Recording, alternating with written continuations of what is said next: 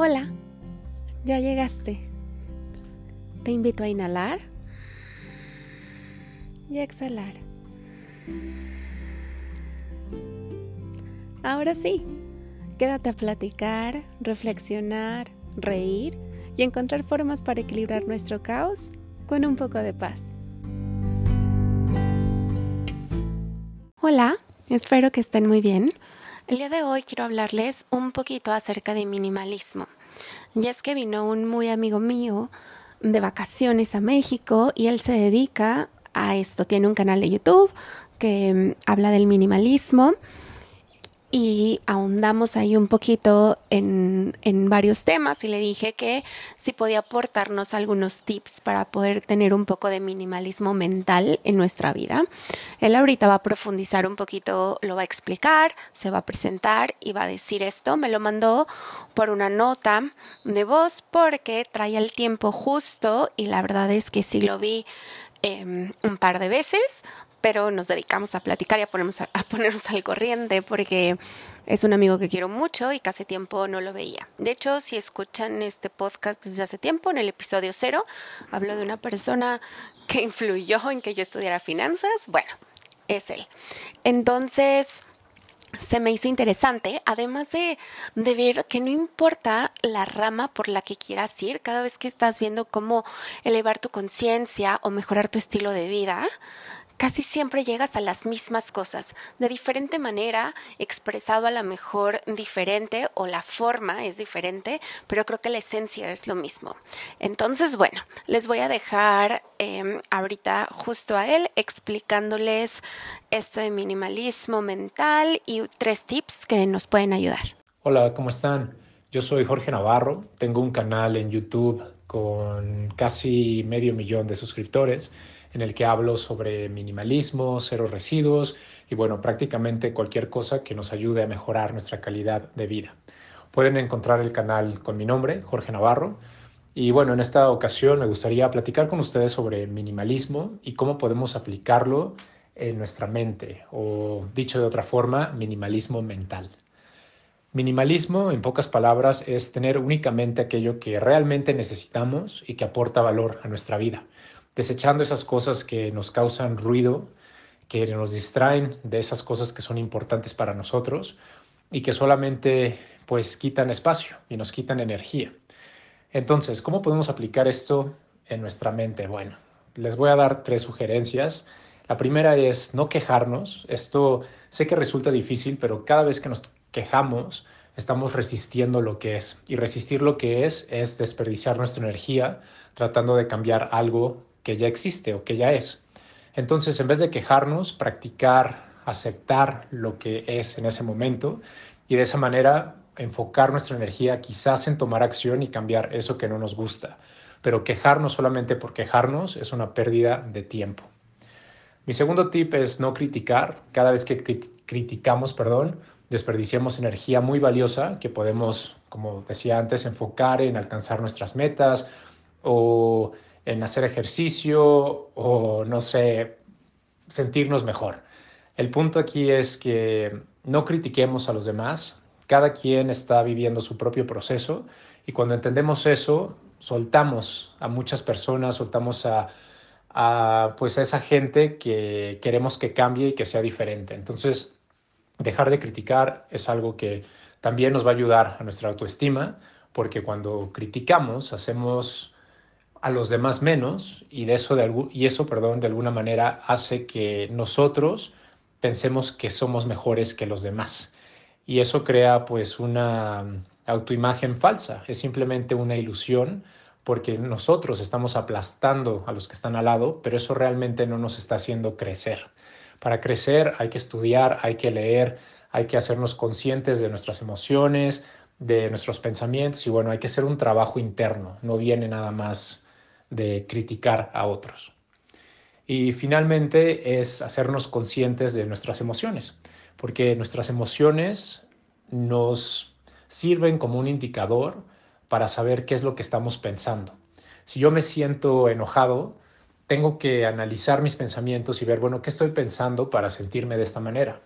Y ya cuando me doy cuenta de eso, bueno, me hago más consciente de mis pensamientos y de esa manera puedo empezar a desechar esos pensamientos que me quitan poder, que me quitan energía y escoger pensamientos que me motiven, que me empoderen y que me ayuden a crear la vida que quiero crear. En fin, espero que estos tips les sirvan de algo. Todos podemos aplicar el minimalismo tanto en nuestro hogar, deshaciéndonos de esos objetos que no utilizamos, al igual que en nuestra mente. Entonces, bueno, hay que poner esto en práctica y espero que, que les sirva tanto como me ha servido a mí en mi vida. Si se fijan, estos tres tips que Jorge nos dio van muy de la mano con cosas que hemos visto, incluso se repiten con cosas que hemos visto, solo que la forma es eh, diferente. Pero el fondo es el mismo, que es lo que a mí me sorprende en el camino del desarrollo y crecimiento personal y también el tema de la espiritualidad. Eh, muchas religiones tienen demasiadas cosas en común en el fondo. La forma es diferente, pero el, el fondo es muy parecido o es casi lo mismo que yo siento que es lo que ya lo que te acomoda a ti, es la forma en la que lo vas haciendo para poder ir creciendo como persona. Algo que me gusta preguntarle a las personas es cómo regresas a tu centro. Sobre todo estas, a las personas que están en el camino del crecimiento y desarrollo personal o que siempre están en busca de estar elevando su nivel de conciencia, etcétera. Porque la vida, la verdad es que es un sube y baja. Y aunque tú medites todos los días, aunque tengas este estilo de vida muy zen, realmente hay momentos que las emociones te sobrepasan, porque eh, siempre he dicho que lo importante no es no o, no enfocarnos en cuándo perdemos el control, sino qué tan rápido regresamos. Cuando tenemos algo que, que nos detona o cuando tenemos una mala racha en la vida o cuando algo nos sucede, está bien que te suceda y es como, haz lo tuyo, vívelo, pásalo, pero qué tan rápido regresas a tu centro y cómo es que regresas a tu centro. Esto es algo que, que me gusta mucho preguntar. Y bueno, le hice esta pregunta a Jorge y aquí está la respuesta.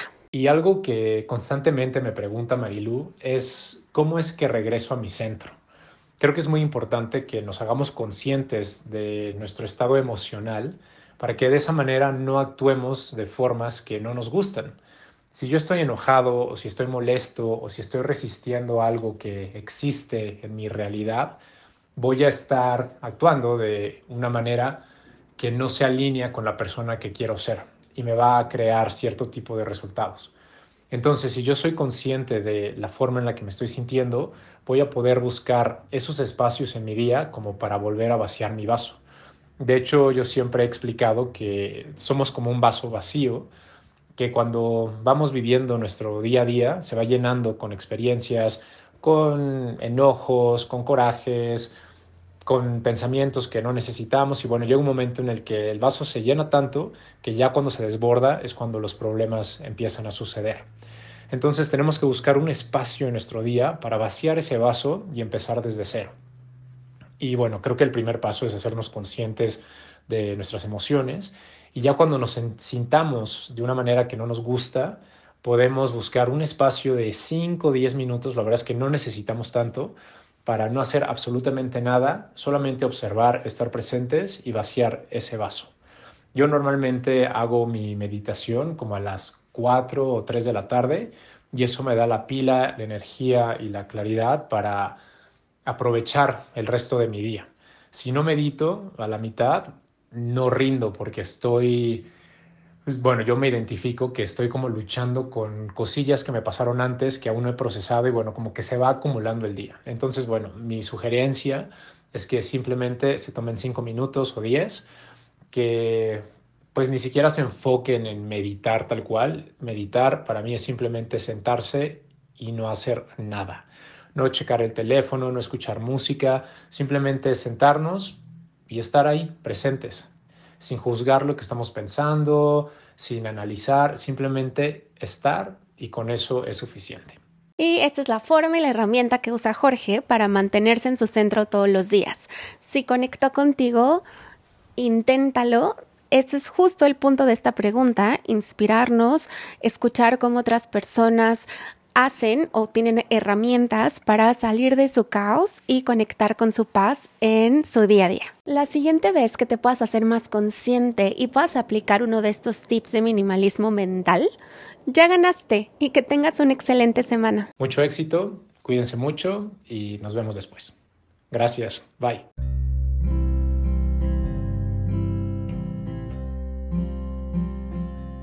Gracias por escucharme. Te espero la siguiente semana. Te invito a que me sigas en redes sociales. Me puedes encontrar como Marilu Vázquez 444. Mi nombre es Marilu Vázquez y bendiciones máximas. Nos vemos pronto.